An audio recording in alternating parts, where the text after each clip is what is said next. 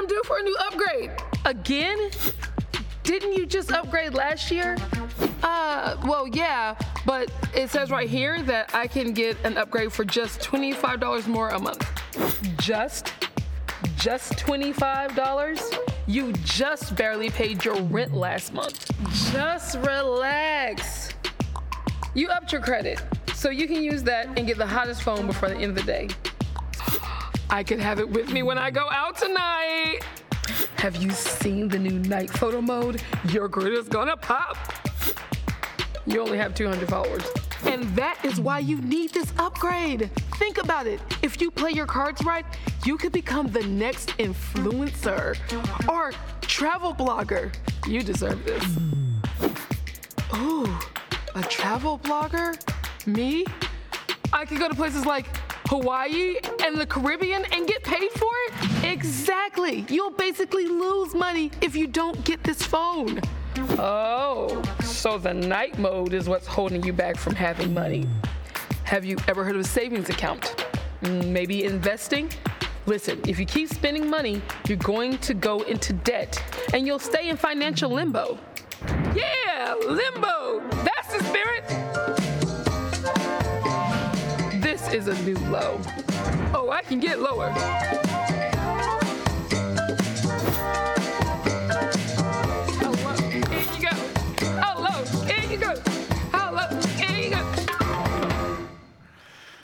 I'll have to say, uh, financial limbo has never looked that fun when I found myself there.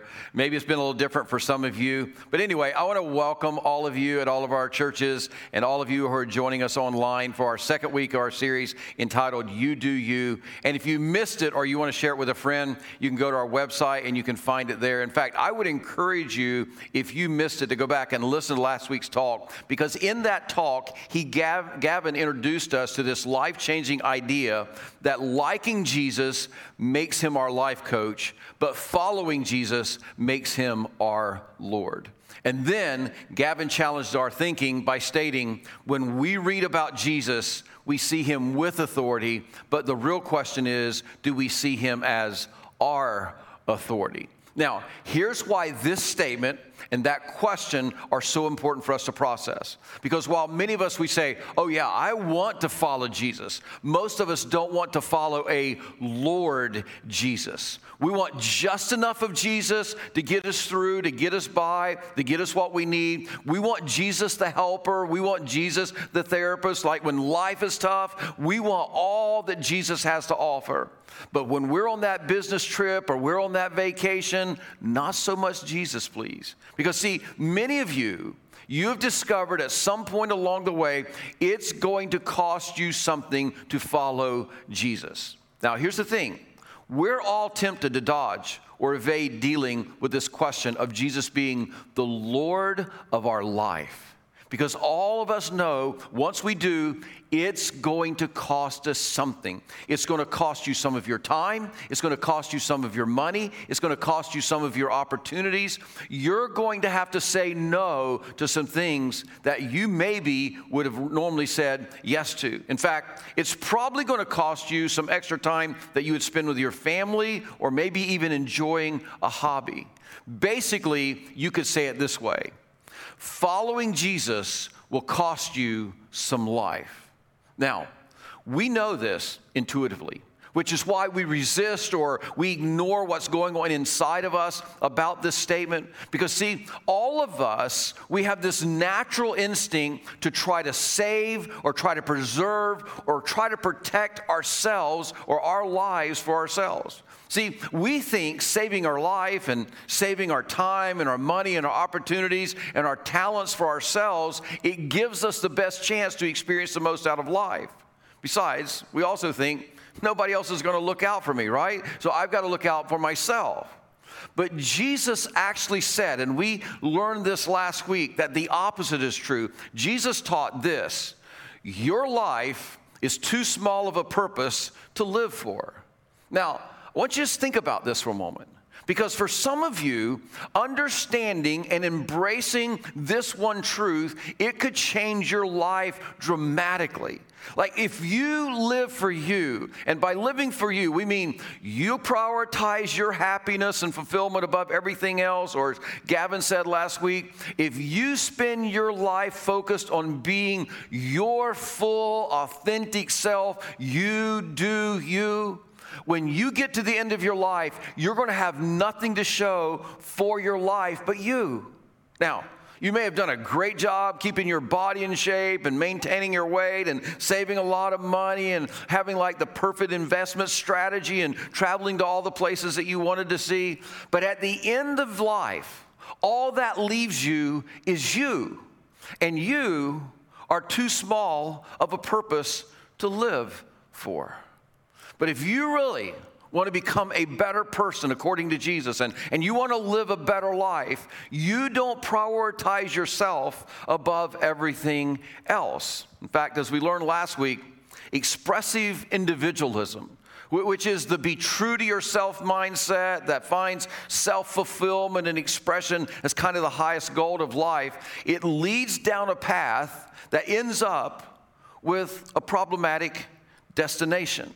So, you doing you is not always the best thing that you should do. Now, the way to become this better person according to Jesus and experience a better life is by living for something bigger than yourself. Now, before you push back on this idea, I want you just to stop for a moment and I want you to think about the people or the person that you admire the most in your life today or maybe even history. Not, not the people who live their whole lives devoted themselves, are they? I mean, when you think about the people you admire, the people you admire are the people who choose to do something for somebody else and they made the world a much better place. See, that's why figuring out the answer to the question do we see Jesus with authority or Jesus as our authority? It is so important to answer and act upon. But here's the thing it requires an intentional battle to beat the self centeredness inside of you and inside of me. So, not surprisingly, Jesus talked about this on numerous occasions. In fact, today we're going to look at two passages where Jesus actually talks about this very thing. And part of the reason he does is because Jesus realizes that people who've been following him have sort of been along maybe just for the ride.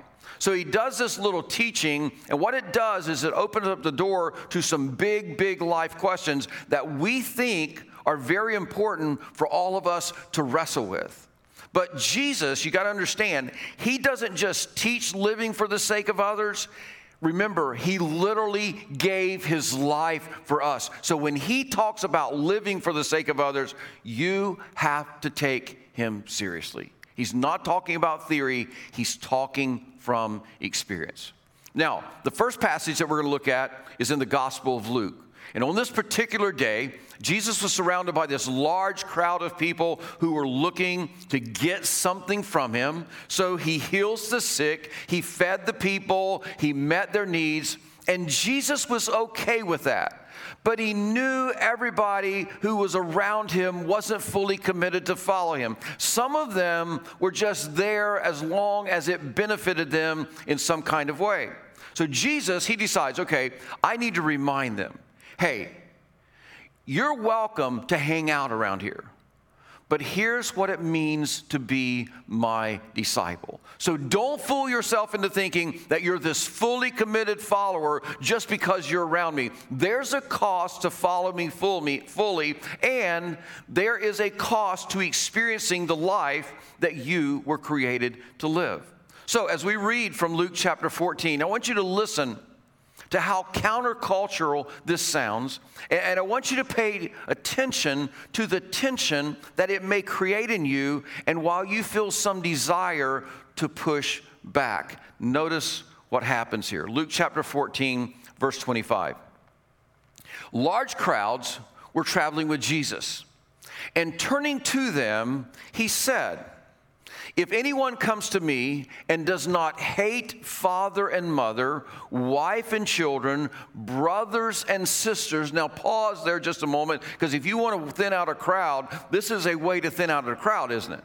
I mean, when Jesus uses this word hate right here, he wasn't referring to the emotion of hate that most of the time we think about, nor was he saying that you should hate your family. In fact, the reason we know that is because one of the central teachings of Jesus was to love others the way Jesus loved us. So he's clearly not teaching us to hate in the way that we normally think about it. What he's saying is this if you're not willing to put me first, you cannot be my disciple. Literally, if you're not way more committed to me than you are to your own family, if you're not willing to let me author your story and guide your life, then he says, You are not a fully devoted or, de- or disciple of mine. And then he goes on, if that's not enough, because he's saying, listen, there needs to be a clear, people should be able to look at your life and go, that man is so much more, that lady is so much more, that student is so much more committed to Jesus than anything else. He said, there should be a, just a clear understanding of that when people look at your life. But then he takes that and he makes this most powerful statement about the level of cost. Notice the last part of the verse. He goes, he says, If anyone comes to me and does not hate father and mother, wife and children, brother and sister, yes, even their own life, such a person cannot be my disciple. Now, what this means is you cannot be around Jesus and consume without and have this level of commitment. You just can't do it. It's not what Jesus calls us to. Think about it. Everybody in the crowd that day around him was consuming what they could. But here's the thing Jesus is saying, You can't be my disciple unless you're willing to let me call all the shots in your life. And that's where a lot of us, we choose to walk away when it comes to this level of following or being a disciple of Jesus because the cost of this commitment level is way more than we want to pay. See, we all tend to come to Jesus looking to Him to be this perfect therapist, this life coach, looking for some kind of self improvement in our life, like Jesus can help me be more patient, or Jesus can help me have a better marriage, or Jesus can help me be a better parent to my kids, or Jesus can help me stop that habit. And that's an okay place to start. There's nothing wrong with that. In fact, I think most people start there. But here's what you need to know the essence of fully following Jesus is self denial, not self improvement. See, you'll never be a disciple. You'll never be a fully devoted follower until you are willing to deny yourself and let Jesus lead and guide every aspect of your life. You got to be willing to think as Jesus thinks. You got to be willing to do as Jesus does in every arena of your life. Like, no matter what it may cost you, that's what he's calling us to do. And Jesus, he makes this really clear in what he says next. Notice what he says. And whoever does not carry their cross and follow me cannot be my disciple. Now, here's the thing when we see this word cross here, we think jewelry or we think some kind of wall art. But when Jesus said cross, those people immediately envisioned a tool of torture and death. See, the Roman cross it was a very real part of their culture. They understood that Jesus was saying, listen, you're welcome to hang around me and enjoy some of the fringe benefits of being around me, but you're not a disciple unless you're willing to die to self and live for me. In other words, his message was this I have something better for you, but first, you must surrender. First, you must die to self. Jesus is saying, You want a better life? You want to make the most of your life? I can help you do that. But there is a price that you must pay on the front end. You have to trust me. You have to make me the center of your life. You have to choose to surrender everything. You have to die to self. In other words, Jesus says, To follow me means you take every area of your life and you agree to let Jesus shape the decisions to make, that you make, the actions that you take, instead of doing what maybe you prefer to do. Jesus says, I get to call the shot. That's what it means to die to self and live for Him. Now, when you stop and listen to that, you may think, wow, that seems extreme. And it may seem even a little bit unreasonable.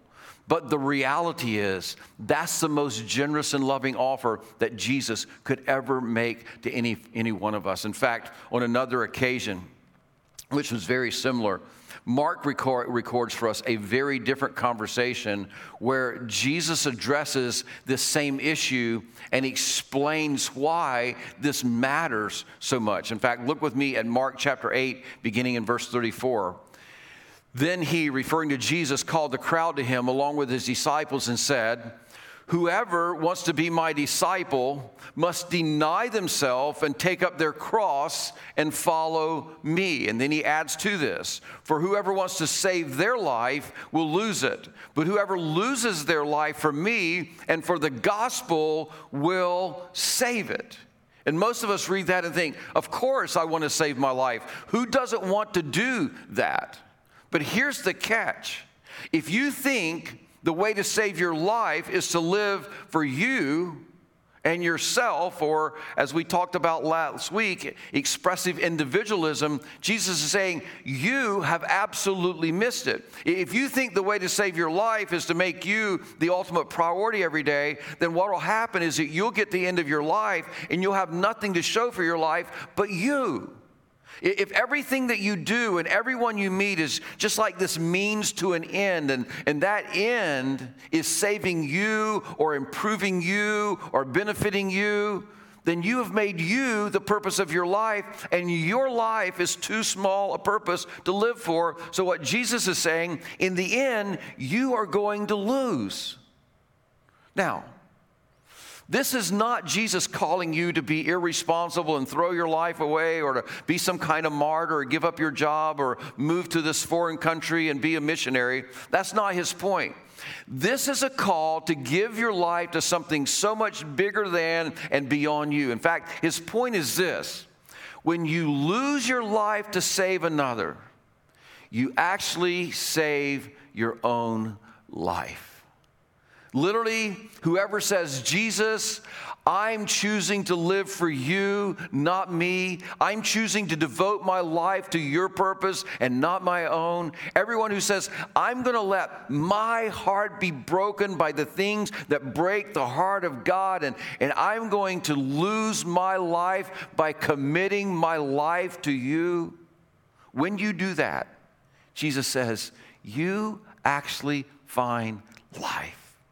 See, when you're willing to let it cost you time and money and opportunities, and you give up your life to change another person's life, the beauty is that in the process of doing that, you discover you've saved your own life. See, you actually, in that moment, in that process, you find and experience in the process the life that you've wanted. But try to save your life by holding on and protecting it just for you. Jesus says, you miss the whole point of life. Like you get to the end of your life and you have nothing in your of for your life but, but just you. Now here's the thing you may not be old enough to have kind of run into this yet, but eventually, I think all of us, we look at our lives and we wonder, what's the point? Does any of this really matter? And the reason that we ask those questions is because we were created by God and for God, and you were created with a purpose and for a purpose, so you can't escape wondering what that purpose really is. But the reality is, you discover your purpose when you lose your life for Jesus and the gospel.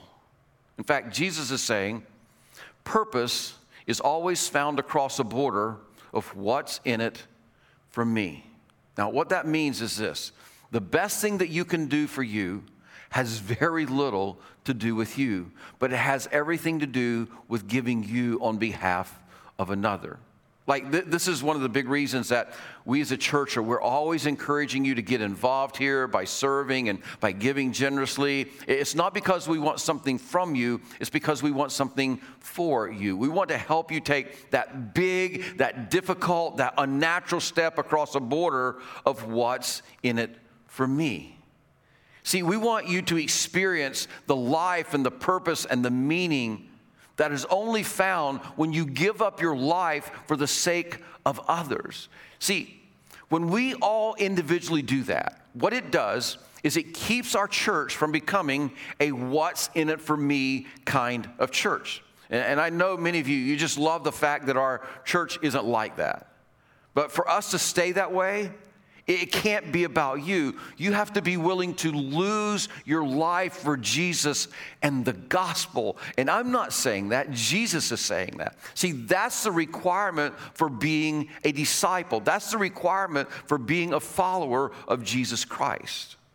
So let me just give you a question to think about this week that I think will help you stay focused on losing your life for Jesus and the gospel and understanding how to do that. It's a question I've given you before, but I think it's one we have to come back to over and over again because we forget this, and that is this What does love require of me?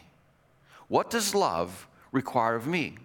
And part of the way you know the answer to that question is by asking, what is that thing that you just can't ignore? What, what is that thing that's so emotional for you, it just eats you up on the inside, and you feel like something has to be done about this? You, you got to figure out what is that thing. It, it, may be an issue that we're addressing at church, it, it may be that you help us invest in the next generation and and you feel like, man, the next generation, they, somebody needs to do something for them, and, and you could get involved with our student ministry and our children's ministry and help that process of creating great experiences for our, for our children and our students. For others, it may be you don't want anybody else to struggle with a bad church experience that you had, so you can help by keeping us or helping us create better experiences for people who are not in church that they would love to attend and be part of you of. It, may be something that one of our local church partners, or not a church partner, but a, a community partner that we financially work with to help them solve problems in our communities. Maybe you could be part of volunteering for them. Maybe for some of you, it's something happening in another part of the world. It may be something that nobody is addressing, and you need to be the first to go after it. See, I don't know what it is that just grabs you emotionally and says, This needs to change. Well, you need to answer the question what does love require of you in that area?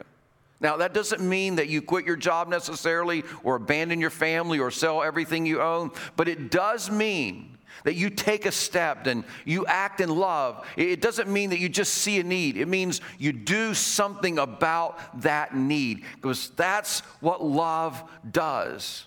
And here's what Jesus is saying. In the process of losing your life to save another's, you actually save your own life. In fact, George Bernard Shaw, he put it this way. He said, This is the true joy in life the being used for a purpose recognized by yourself as a mighty one, the being a force in nature instead of a feverish, selfish little clod of ailments and grievance complaining that the world will not devote itself to making you happy. I am of the opinion that my life belongs to the whole community, and as long as I live, it is my privilege to do for it whatever I can. I want to be thoroughly used up when I die for the harder I work, the more I live. I rejoice in life for its own sake. Life is no brief candle for me. It is a sort of splendid torch which I've gotten hold of for the moment, and I want to make it burn as brightly as possible before handing it on to future generations. Listen, you have the opportunity to do this. But the way you have the opportunity to do that is to do something, or to have the opportunity to have something worth passing on to the next generation, is you give away your life. In fact, don't forget this. When you lose your life to save another's, you actually save your own life. Don't miss this. Significance. It comes from giving your life to something bigger than and beyond yourself. So here's the question today What does love require of you in this season? In fact, don't let the fact that this question is going to cost you some life keep you from experiencing what God has created you to do. Listen, your life is too small a purpose to live for. But to live for Jesus and the gospel, that's to find your purpose that you have been created for and that you've been looking for all along. So, what does love require of you? Let me pray for you. Heavenly Father, I thank you for these words, words that we tend to push back from and we, we don't want to address them and we don't want to look at what they cause inside of us. But I thank you for the reminder that the way we truly experience and find life is by living for a purpose that's bigger than and beyond ourselves. So I just pray this week that you'll help every one of us to really lean into the question what does love require of us? What does love require of us in this area where I feel this emotion, I feel this calling that something needs to be done? A difference needs to be made.